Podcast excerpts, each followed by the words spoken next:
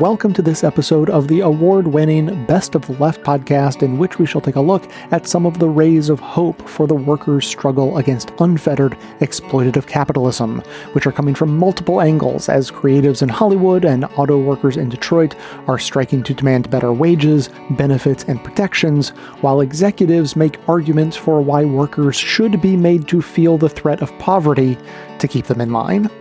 Sources today include The Rational National, The New Abnormal, Novara Media, Citations Needed, The Bradcast, The Majority Report, and Revolutionary Left Radio, with additional members only clips from Factually with Adam Conover and More Perfect Union.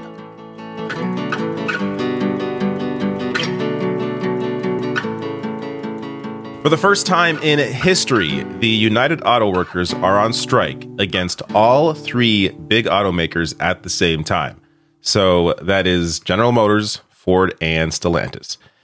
And in the uh, midst of all this, the CEO of GM, Mary Barra, was on CNN and uh, was questioned on why she has seen so much of an increase in her pay compared to her workers. And did not give a good answer. And I'm going to really break down just how ridiculous her answer is. First, here, a little more on uh, the strike. So, as CNN writes, the targeted strike against three plants includes fewer than 13,000 of the UAW's 145,000 workers, but Union President Shawn Fain has threatened to grow the strike if the automakers refuse to meet workers' demands. Automakers have scoffed at the union's call for large raises, a four day work week, and expanded pension program, among others. So I've discussed a lot of the demands in previous videos. I'm not going to go through all that again here, but I will mention that one of the um, asks from the uh, union is initially was a 40% pay bump, which is in line with the pay bump that these major CEOs are seeing. They have now since brought that down to, I believe, around 30% but are still looking for a major pay raise because they see these executives of these companies making records amounts of money while the workers are struggling. So, CEO of uh, GM, Mary Barra, was asked about this. And uh, check out her response. And I'm, then I'm going to really break down how ridiculous her answer is.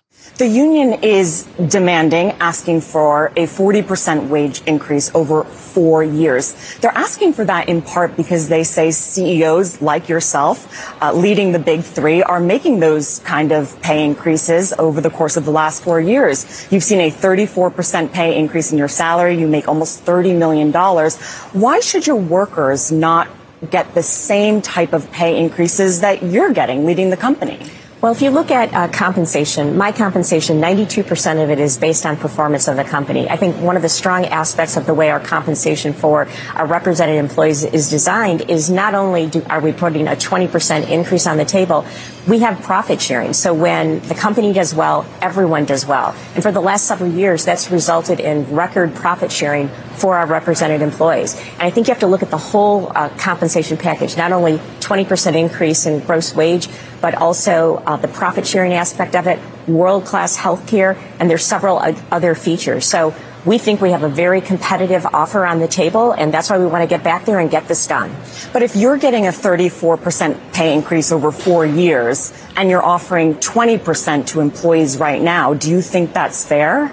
Well, I think when you look at the overall the overall structure and, and the fact that 92% is based on performance, and you look at uh, what we've been doing of sharing in the profitability when the company does well, I think uh, we've got a very compelling offer on the table. 92% of her pay is tied to performance. I'm going to get to what that means in a second here and how it exposes one of the many things that are rotting at the heart of all these massive corporations. But first, just on its face, Mary Barra has seen a 34% increase in her compensation. Her workers have not seen that. At no point did she explain why that's okay, why it's okay for the CEO to see a 34% increase in her pay, while the workers that are making the value in the company, the, the reason the company exists, why it's okay for them to not see that increase.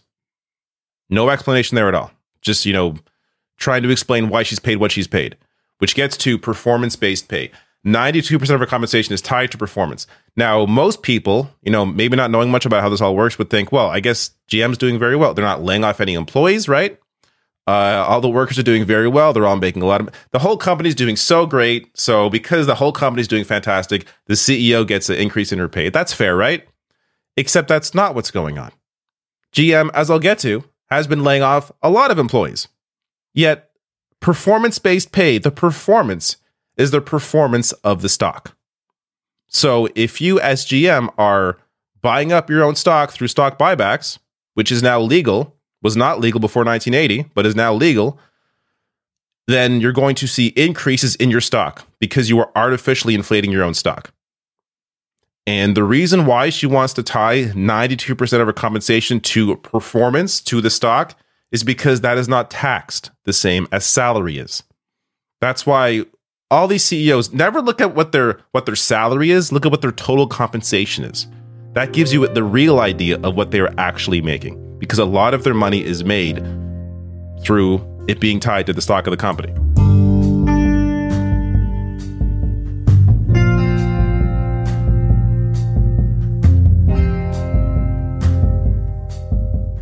These billionaire white CEOs were born in the wrong era and time.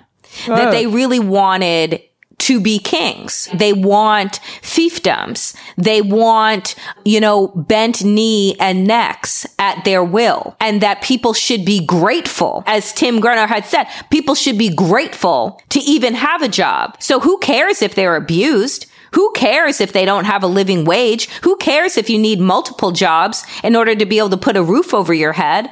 Who cares? Like you should be grateful and thankful because you are what? Replaceable. And so for, for you, Kim, when you hear these things and we recognize, and there are so many stories that are being, you know, run about the younger generations, the Gen Zs who are basically saying, yeah, I saw how my parents had to work. I saw extreme loss. I'm a child of recession. I'm a child of the bubble bursting. I'm a child of our home went into foreclosure and all of these things. And I don't want to work like this for people who don't care about me, who steal from my pension if you still have one. What do you make of how this shift that was ushered in really greatly through COVID in terms of what power workers have with this younger generation that has also seen and lived through a lot and is saying, no, we're not the ones.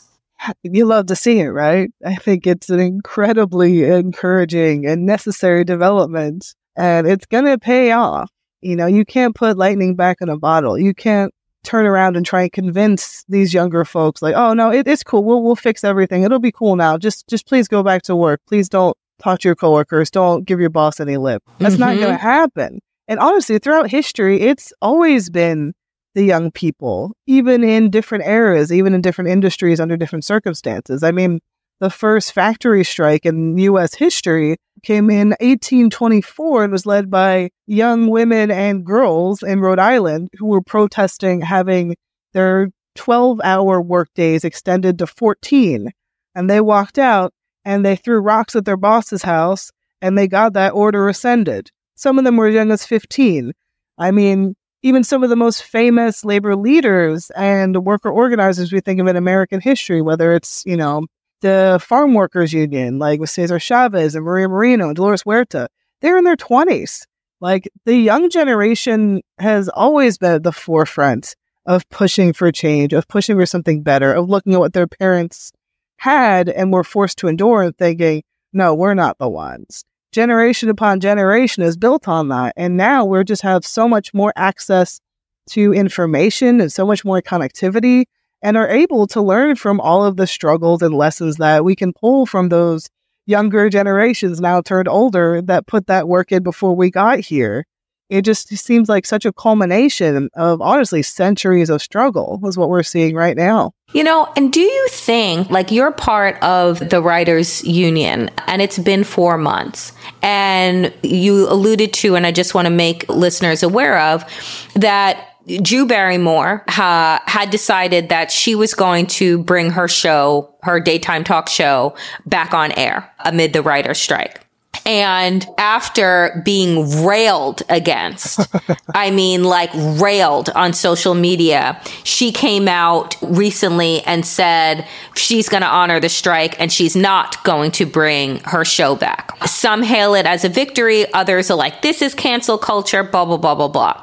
But after four months, and you know reports coming out of like a Warner Brothers losing I don't know I think it was like 200 million dollars or something like that since this strike has gone on. And what people are asking for is literally a quarter of what it is that they have already lost.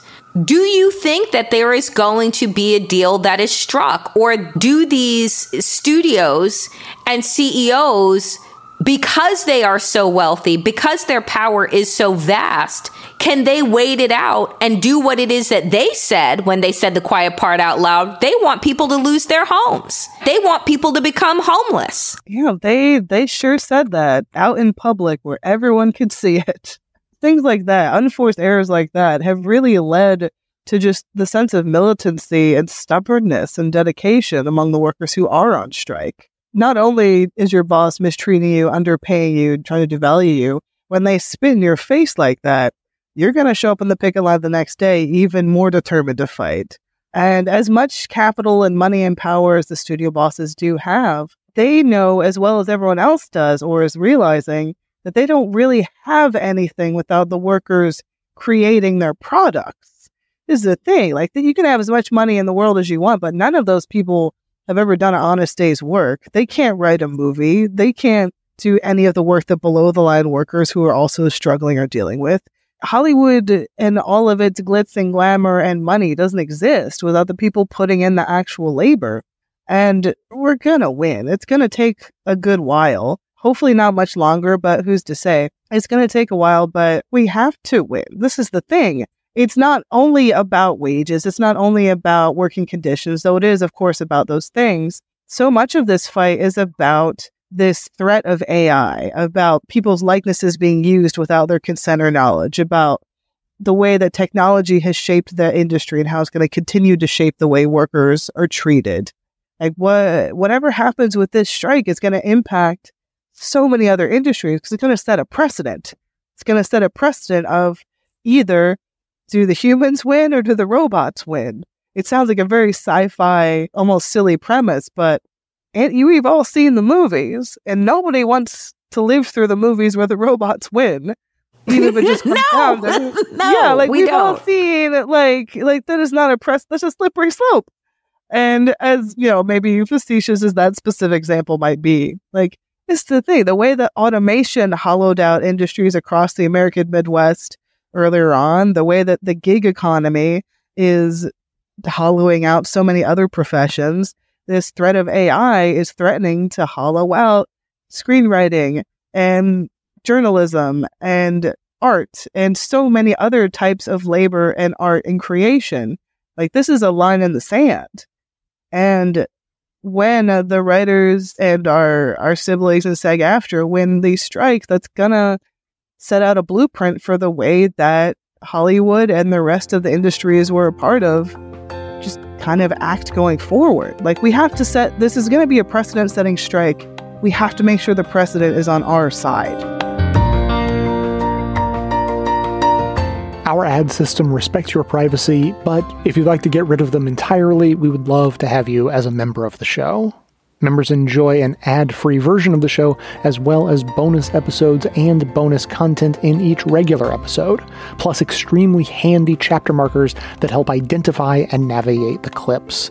Sign up for membership at bestofleft.com slash support.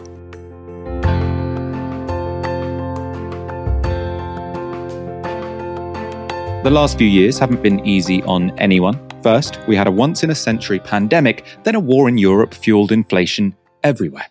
But according to one wealthy businessman, the workers of the world have got it too easy.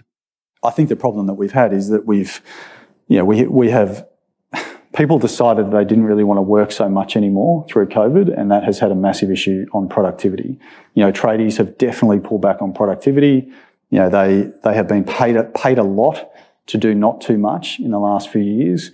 And we need to see that change. We need to see unemployment rise. Unemployment has to jump 40, 50% in my view We need to see pain in the economy. We need to remind people that they work for the employer, not the other way around. I mean, there is a, there's been a systematic change where employees feel the employer is extremely lucky to have them, um, as opposed to the other way around. So it's a dynamic that has to change. We've got to kill that attitude and that has to come through hurting the economy, which is what the whole global, you know, the, the world is trying to do. The governments around the world are trying to increase unemployment to get that to some sort of normality. And we're seeing it. I think every employer now is seeing it. I mean, there is definitely massive layoffs going off. People might not be talking about it, but people are definitely laying people off and we're starting to see less arrogance in the employment market. And that has to continue because that will cascade across the cost balance.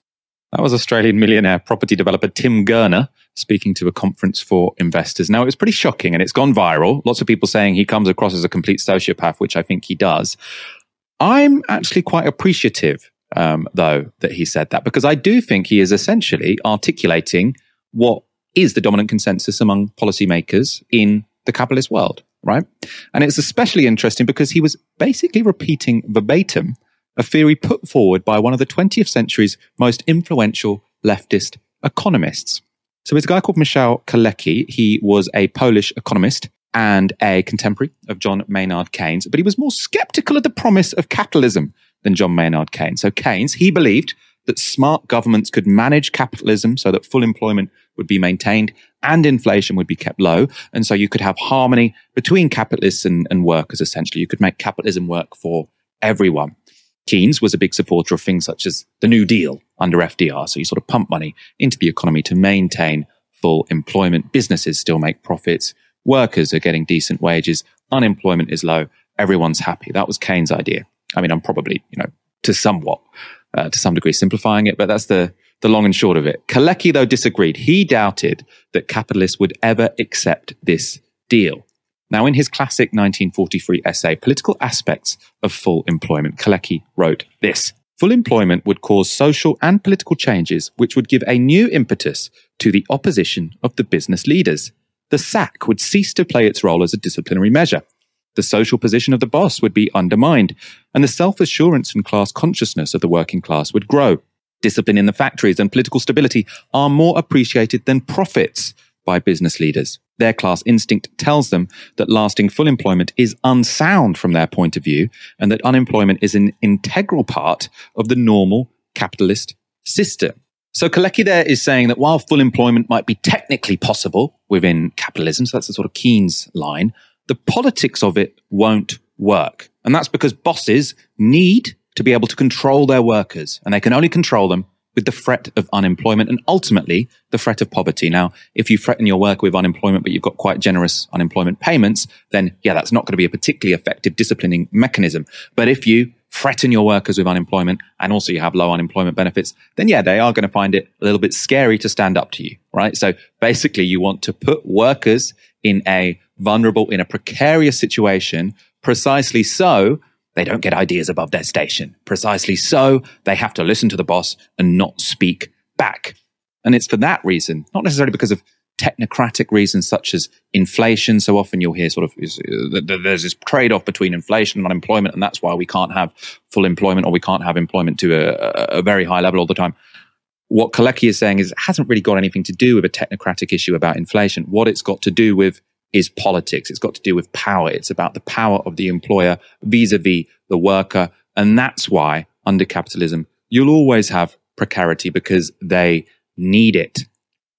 Now, Rivkah, I've always loved Kalecki's theories and that property investor to me, um, you know, lots of people criticizing him, but to me, he's demonstrated the logic of Kalecki better than any leftist academic might be able to. And for that, I'm somewhat grateful to him it's interesting that there's been so much outrage at his comments. You know, it's a mask off moment. They expose the way in which capitalism normally operates. But it kind of, in a way, shows how much faith people put in the system day to day. That it's only at these moments when some random Australian dude with like a massive forehead kind of just lays out how the system works that people are so um, aghast. Um, but I think I think what's interesting is this came up actually a, a couple of weeks ago. I think when I was um, on the show when we when we talked about the statistic that half of renters or more than half of renters in the UK at the moment are one paycheck away from homelessness. And I argued, and I would argue all the more so in relation to this clip, that that's by design. The Tories want a housing crisis where we are all on the verge of homelessness because that disciplines the workforce and that disciplines private rental, uh, private renters incredibly effectively. Because if we're constantly, um, you know, lying awake at night, worried that we might be made homeless or redundant or be fired, then we're not going to ask for a pay rise. We're not going to ask for a rent reduction. It works fantastically well. I mean, Kalecki um, is is has theorized this um, tremendously well. And, and I think it's really interesting, some of the stuff you've quoted there. But it's also like Marx, you know, Marx laid out the fact that integral to capitalism was this idea of surplus or what he called reserve humanity, people that capitalism didn't need within the workforce um, itself, but did need in order to to discipline the working class. I mean, he he argued that they were part of the working class, but also kind of like almost a shadow working class there in the background to remind you that this is what you could be um, if if you don't get on with your work and if you if you try and ask for more. I was actually reminded of a conversation that I had with um, a family member recently. We were in central London and we walked past a homeless man. We kind of had a discussion about um, whether there should be homelessness in the UK and whether we should try and alleviate it by giving people money. Um, and she was arguing, you know, if we didn't have what would be the point of wanting to have if there weren't any have nots? And I think that's exactly, she had internalized the logic of capitalism. She was effectively saying, it works on me. There being people in society who are marginalized, who are unemployed, who are homeless makes me afraid enough to, to work harder. And so in a way, what Tim Gurner is saying is, is exactly correct. This is integral to the function of capitalism, that there's a surplus section of humanity that's there in the shadows waiting as a, as a kind of grim reminder of what happens if you try and unionize, if you try and do a rent strike, if you try and organize in any, for any kind of um, people power.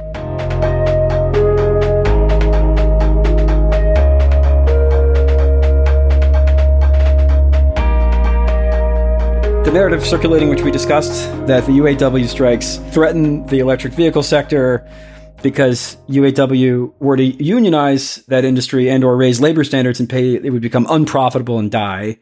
And of course, the strikes don't involve EV plants, but they certainly are on the minds of workers. So I want to sort of start by talking about this narrative, uh, the narrative we talked about at the intro, this idea that workers think that big bad government is forcing them to be a bunch of green hippies. Oh my goodness. Yes. Um, I personally, I find this narrative, this spin job fascinating, primarily because of how I think it's boldly dishonest and its glaring omission of the actual history and the dynamics at play. I don't know how anyone can even talk about the slowdown of EV production without mentioning the fact that auto executives have been actively, deliberately, and unrelentingly squashing the EV rollout and any pro climate auto industry regulation for decades, all while suppressing global warming research since the 1960s. You know, the fact is that it wasn't auto workers who made the decision to produce polluting vehicles or to build toxic plants in working class communities of color.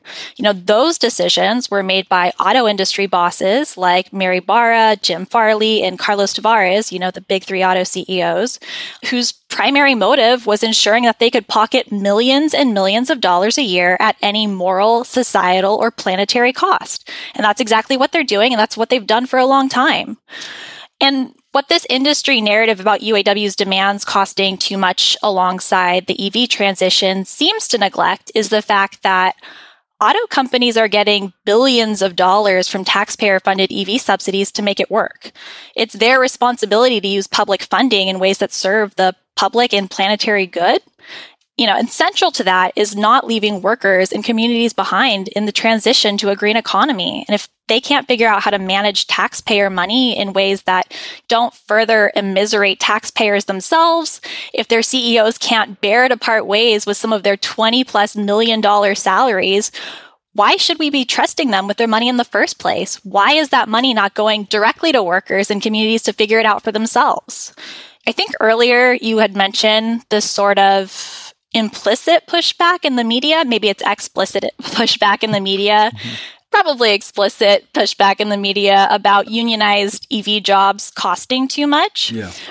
You know, to me, that's honestly funny for a lot of reasons, because this narrative seems to neglect the fact that the auto industry has been incredibly profitable with a unionized workforce for a very long time. The fact is that the auto industry was, when it was in trouble in, you know, 2008, 2009, it was UAW, it was their organized workforce that made tremendous and painful sacrifices to keep the companies afloat. Their unionized workers suffered, you know, like so many of us suffered during the financial crash, while the banks and billionaires were bailed out. And the big three are repaying this unbelievable and undeserved generosity by seemingly shock doctrining under the cover of a clean energy transition to crush their unionized workforce and their underpaid non union workers build EVs and battery engines in unsafe conditions, you know, while they pocket fat wads of government funding. I think the audacity of this dynamic and the idea that union jobs and clean energy transition are opposed, being used to pit climate activists and auto workers against each other is so maddening and ignorant of what the climate movement is actually fighting for. Does no one remember the last several years? Because I remember. You know, I remember marching, I remember rallying, I remember fighting arm in arm with hundreds and thousands of climate activists for the Green New Deal's promise of a rapid society wide mobilization and just transition transition to decarbonize the economy while creating millions of high paying green union jobs. And we fought and are fighting for a Green New Deal, not a green gig economy, and not the auto executives' dystopian vision of the energy transition. And right now, the climate movement is standing up to corporate greed. And, you know, I think the climate movement is standing with UAW auto workers on strike. Well, yeah. I mean, I think there's something really fascinating going on, which is something you, you actually just kind of mentioned, Sydney, which is this idea that there isn't really a war between hard hat workers and environmental activists. That that's not actually a thing, but we're supposed to believe it's a thing based on the talking points of, you know, whether it is the automakers themselves or the media covering this story that somehow the narrative is supposed to be that if you support the transition to more electric vehicles, then clearly you stand against the auto workers or vice versa right? That if you stand with auto workers well then you clearly you are not interested in the you know biden agenda of uh, you know every two out of three cars that go to market need to be ev and so what is always left out of this on purpose is not merely that the tension that is being reported on is not actually the real tension. It's really just, you know, which is really about owners and workers. But what is so often left out, and you nodded to this already, is the idea that the big three automakers are themselves actually like the major climate villains here, right? That like the, all the hand wringing about, oh, but you know, if the if the workers are on strike, then we can't make as many electric vehicles as we wish we could make because we care so deeply about the earth. Like they have been fighting this for years, if not decades, deliberately. Can you talk about like the environmental and climate track records of these automakers, whether it's the big three or just the auto industry in general, and how they have deliberately pushed to like slow the transition to EV. But now we're supposed to think that, you know, if only they had the workers to do it, they would do this, you know, wholeheartedly because they care so much. The fact is that the climate environmental track record of the big three is atrocious. The climate movement generally, you know, we generally target oil corporations, but the reality is that historically, the auto industry has been in lockstep in waging war against any and all forms of climate regulation or environmental standards. Um, it was in 2020 that E&E News published a report revealing that scientists at General Motors and Ford knew as early as the 1960s that car emissions cause climate change.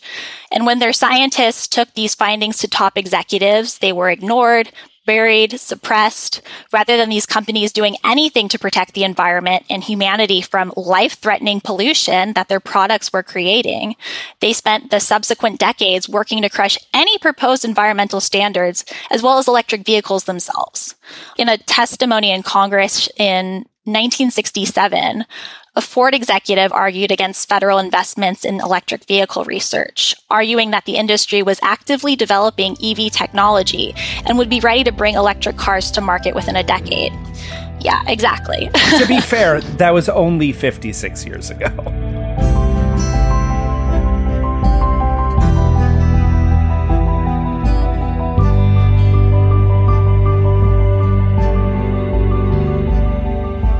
I am uh, struck in covering all of this, uh, not just with the, the strength of the arguments from the auto workers, but the fact that the union is striking at all three major automakers at once, uh, and and that that has never been done in history. Is, is, that right? And if so, what does it mean that this is happening uh, now, uh, Nelson?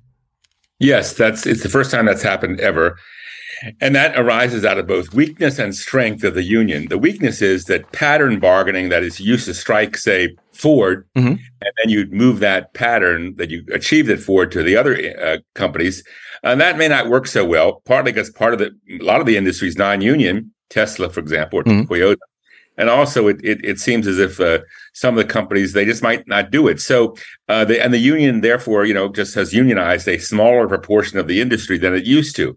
On the other hand, striking all three does appeal to the uh, real increase in militancy and participation uh, of uh, union members. They all want to get in it. I mean, if you just strike one of them at a time, then the other the other people are just sitting on the buy, on the on the uh, mm-hmm. sidelines. And this strike is designed to grow in size, uh, you know, week by week as the negotiations proceed.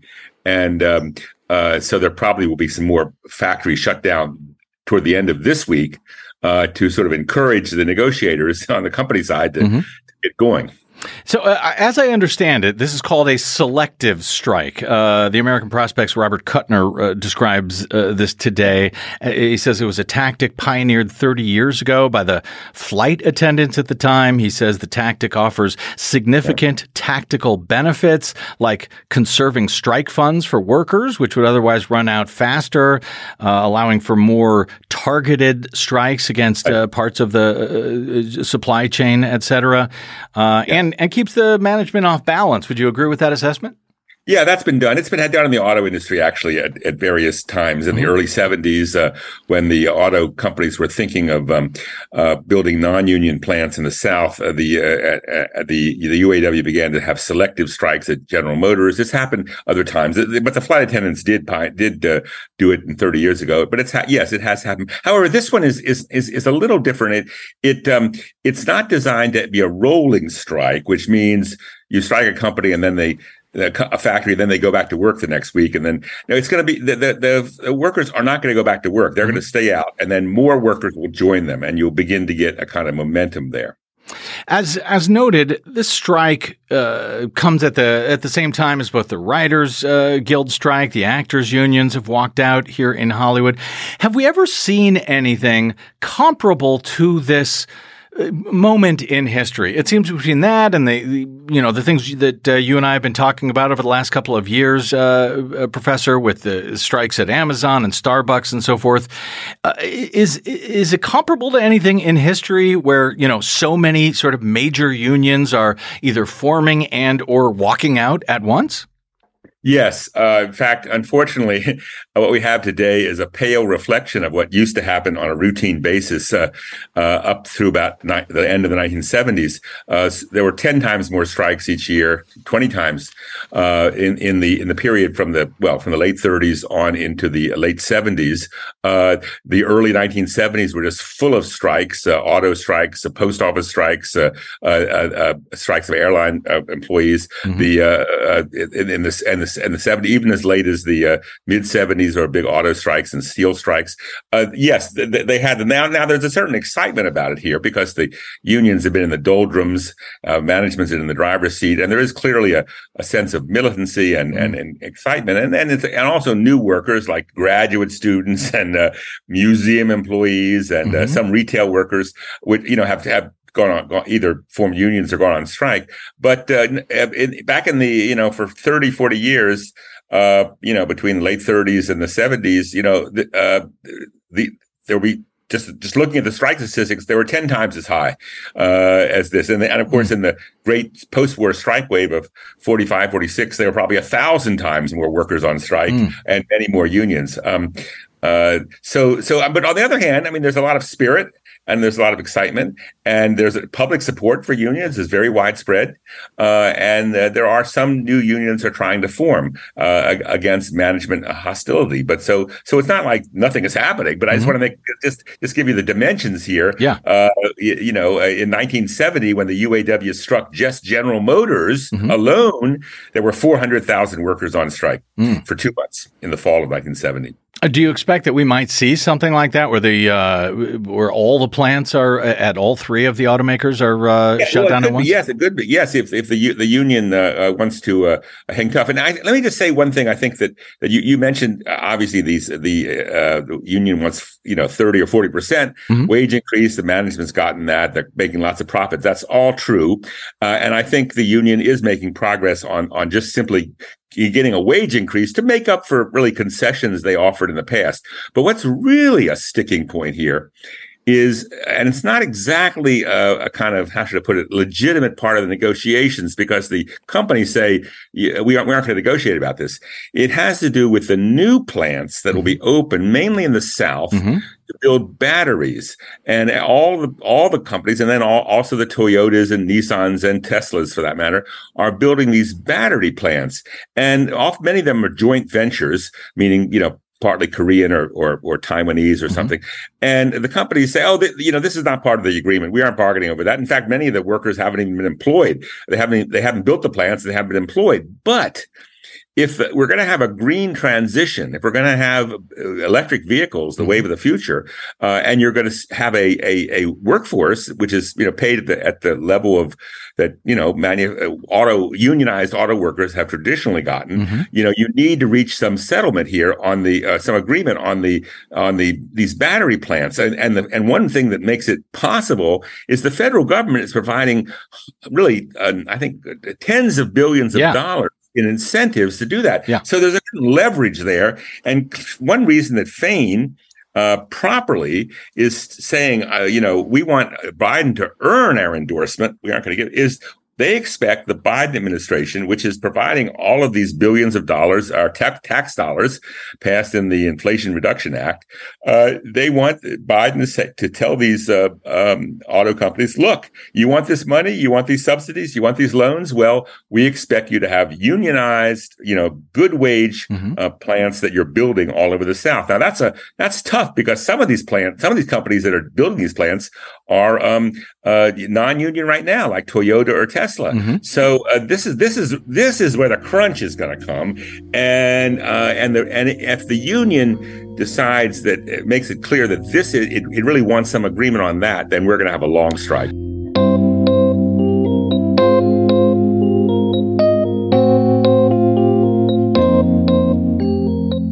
Democrats are aware that uh, the National Labor Relations Act has been steadily weakened by court decisions and uh, uh, some of the NLRB rulings when they were controlled by Republicans. Uh, and they've been trying to strengthen uh, labor law basically all the way back to Lyndon Johnson's presidency.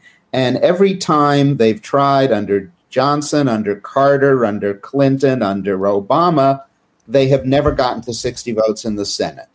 Uh, so, uh, it, as a result, when in in the private sector, when workers try to unionize, it's a very very common practice for employers to do things that are illegal according to the National Labor Relations Act, uh, like firing the workers who were leading the campaign to unionize, for which the penalties are virtually non-existent.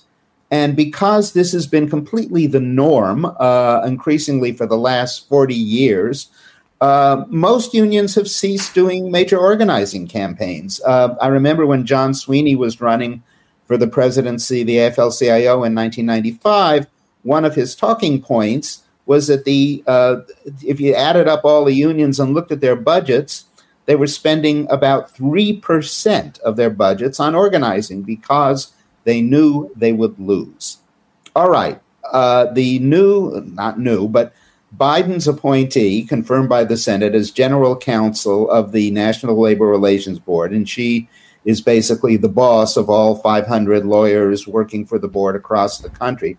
Jennifer Abruzzo has been determined to, uh, as much as it is possible, restore that original National Labor Relations Act, which was written to give workers the right to collectively bargain, restore it to you know the point at which it was effective.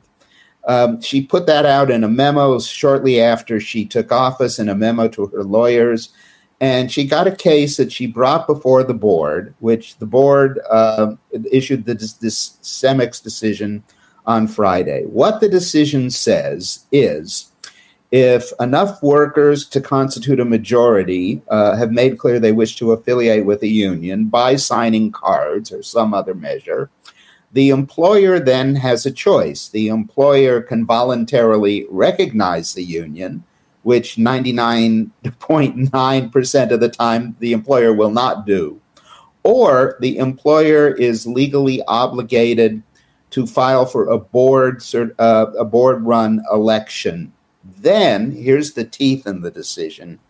Then, if the employer commits an unfair labor practice, the very sorts of things they routinely commit by uh, forcing workers to go to propaganda meetings that are anti union, by firing uh, pro union workers, and so on, those are unfair labor practices, but there's been no penalty. In this case, if the employer during the run up to the election or during the election itself commits an unfair labor practice, wham, the union is immediately recognized and uh, the company is ordered immediately to commence bargaining with the union. That is a huge change.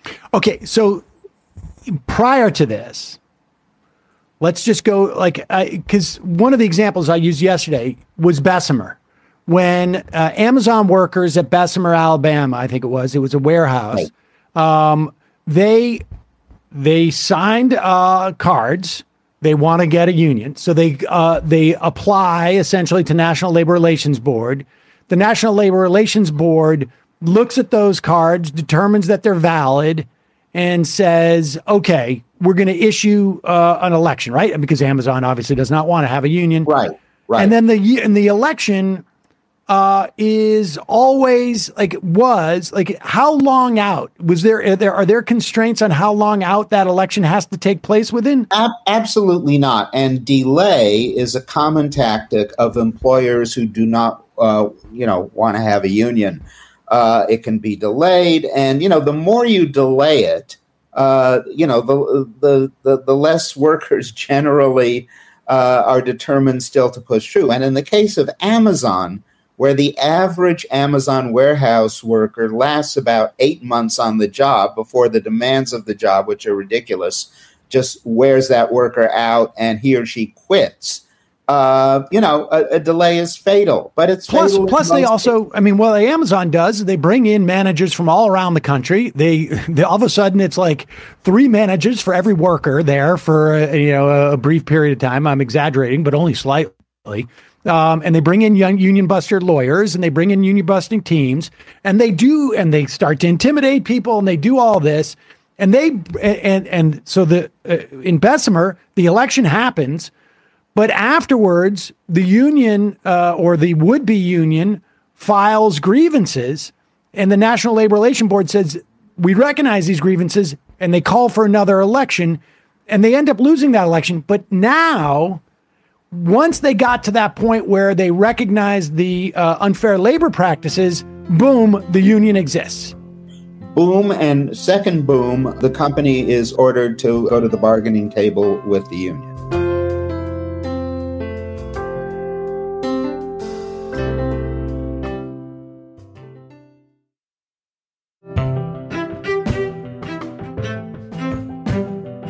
If you want to know what you can do to help, be part of that groundwork. Talk to your coworkers. Even if you can't unionize, just break that barrier that normally keeps you and your fellow worker from talking openly about how much your situation sucks and how much screwed you actually are being, and how much you are being screwed over by your bosses, by your landlords, by your politicians, and what a solution to that would look like. A solution that actually harnesses the pain and the power of working people brought together. You know, what could that look like? Well, we don't know right necessarily what it would look like here in the United States in the 21st century, but we can all be doing that tilling work to build those relationships across racial, political, gender, you know, locational difference. We can do what we can to start building a more cohesive sense of class of class itself and class consciousness among our fellow workers. We can do our best to sort of deprogram ourselves and our neighbors and our coworkers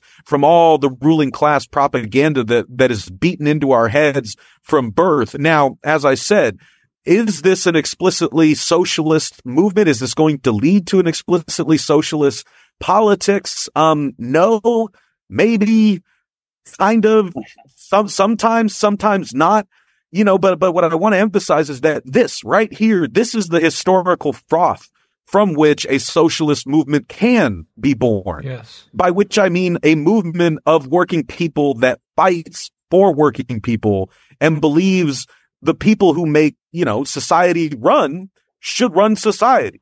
Yes. And that's us. It's not the parasitic oligarchs and corporations and their bought off politicians vampirically sucking out all of the wealth that we create for them and then using that fucking money and the power that comes with it to pillage the rest of the globe through, through, through military conflict or, or financial occupation and domination. And that movement begins and lives, I think, everywhere. Regular people start fighting back and fighting for a better life.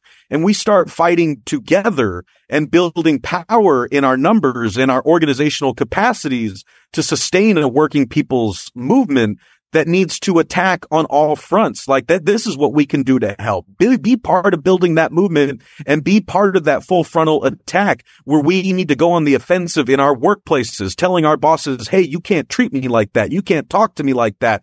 I deserve better than this. But we also need it even in our own unions, as the UAW has shown us. If your union local sucks, you need to reform that union. You need to get the assholes who are in there and not serving the members out. And you need to take control of it and make it a weapon for the rank and file. But you need to also run for school boards. Get like, you need to go at these moms for liberty weirdos and all these nut jobs who are trying to take power wherever they can in our city governments, in our state legislatures and in Washington and DC. The point is that we need to start building power and winning. And when we start doing that, where it goes from there, you know, is really up to us. That's what I want to leave people with. What hap- what happens next depends on what we do now. But everywhere you look, there is a front to be fought upon. Mm. So pick your battles and let's go win this fucking thing. Mm. Amen. I just want to add one last thing. You just killed it and ending out, Max. Yes. I love everything you said. You're absolutely right. But I just want to say on the other side, you know, you're listening to this great podcast right now. There's mainstream media right now hard at work, scaremongering, trying to, you know, putting, putting out corporate talking points. Mhm. They emphasize how much damage might be done to the economy what, what they really mean is the company's profits. And I, and you know, this is unfortunately really, really convincing to a lot of people. Um, you know, they, the mainstream media have shown they don't particularly care about the needs of working people, but we're at a really unprecedented moment where those corporate talking points are kind of cracking in, in people's minds. Mhm. They're starting to understand, people kind of understand that they're wrong. You know, that the damage that will be done to working America will be much higher if the auto workers don't fight for a better contract and set the standards that will raise the livelihoods of all of us, you know. And then we're seeing right now 75% public support of the strikers. People know which side they're on. Um, but it's always important to help them out a little bit, push back on the mainstream media narratives. They're endlessly fed. Um, and so within, in the workplace, uh, with your family, wherever, um, start talking about it because this is, this really is a seize the momentum moment.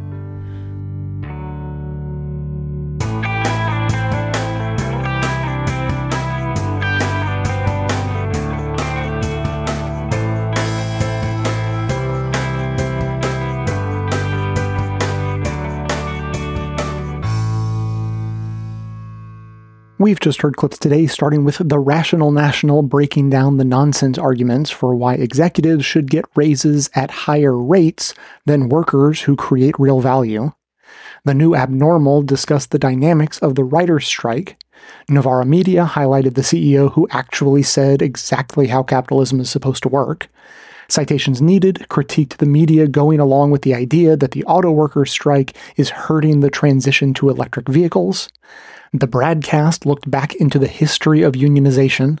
The Majority Report discussed Biden's National Labor Relations Board, which has made unionization easier.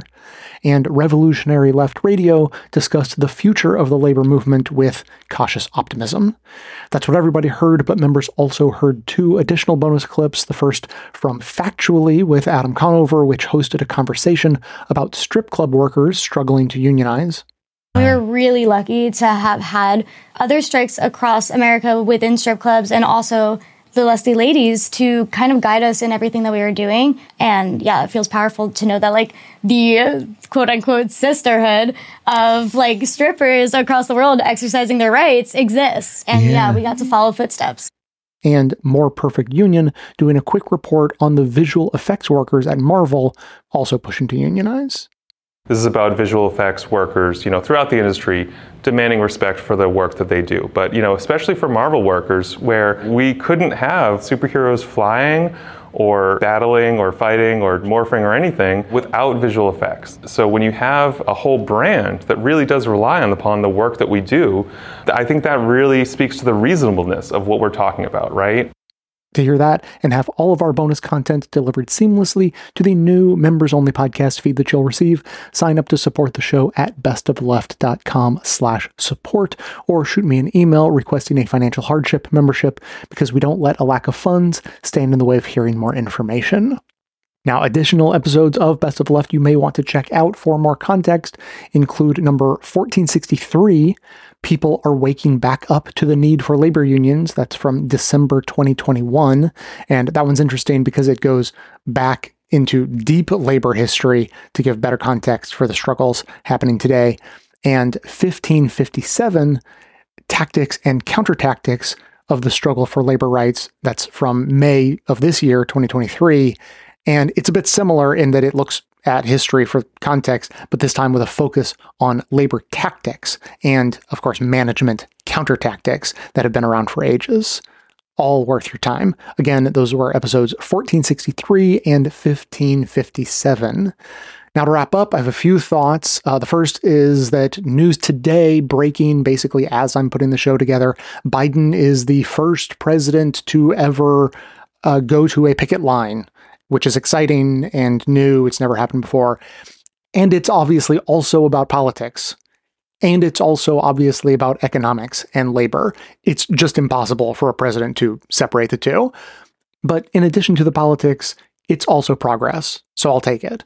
And maybe it'll help him carry Michigan in 2024. Maybe it'll help the workers in their negotiations. What I recall for sure is how annoyed I was when Obama said that he'd put on his walking shoes and join the striking workers, but never showed up. So, progress.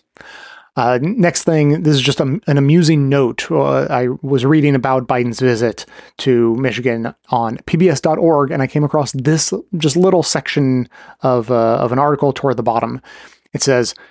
Dave Ellis, who stocks parts at the distribution center, said he's happy Biden wants to show people he's behind the middle class. But he said the visit is just about getting more votes. Quote, I don't necessarily believe that it's really about us, said Ellis, who argued that Trump would be a better president for the middle class than Biden because Trump is a businessman. End quote. And I know I don't really need to tell this audience why running a business isn't necessarily a good indicator of how good of an elected leader a person would be. But really, in this context, it's pretty stunning to hear that old talking point being regurgitated like that. This guy, Dave Ellis, is striking to be treated better by his employers, who are, not so shockingly, businessmen and women. In fact, every time working people who constitute the middle class try to improve their lot in life economically, it's always the business people who are standing in the way. So it really is a marvel of propaganda that anyone in the whole wide world could be convinced that electing business people to office would sort of magically be good for the working class when any rational analysis of that relationship should be of natural enemies. Last note on how issues like labor and economics and fairness get framed.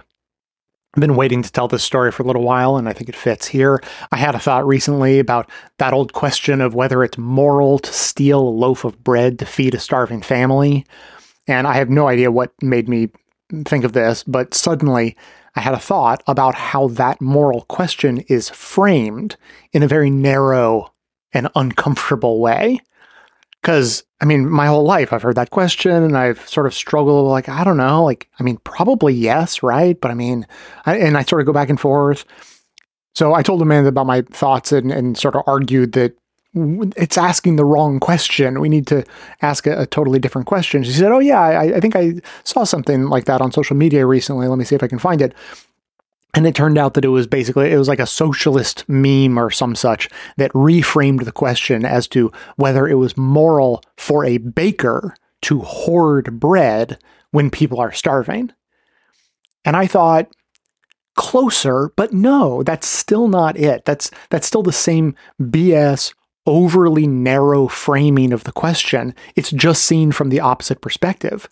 The real moral quandary is whether it's moral for a society with abundance to allow individuals to starve so that they're forced to decide whether or not to steal to feed their family, or for a baker to have to decide whether they individually can afford to give away free bread.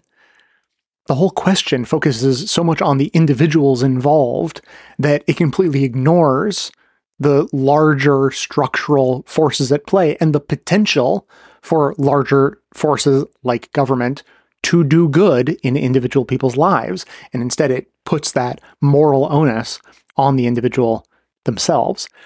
And this is why framing is such a powerful rhetorical tool. It's so much easier to simply go along with the question as it's framed than to question it on a fundamental level. But this is what we have to do to make fundamental change, like in the worker and management conflict, to remove exploitation altogether rather than just get slightly better treatment in a fundamentally exploitative system.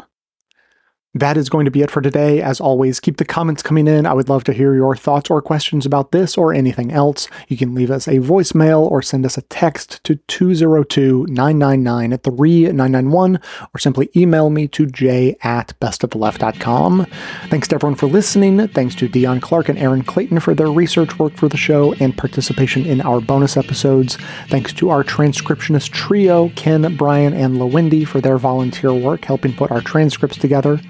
Thanks to Amanda Hoffman for all of her work on our social media outlets, activism segments, graphic designing, webmastering, and bonus show co hosting. And thanks to those who already support the show by becoming a member or purchasing gift memberships at bestoftheleft.com slash support. You can join them by signing up today, and it would be greatly appreciated. You'll find that link in the show notes, along with a link to join our Discord community, where you can also continue the discussion. So, coming to you from far outside the conventional wisdom of Washington, D.C., my name is Jay, and this has been the Best of the Left podcast coming to you twice weekly, thanks entirely to the members and donors to the show from bestoftheleft.com.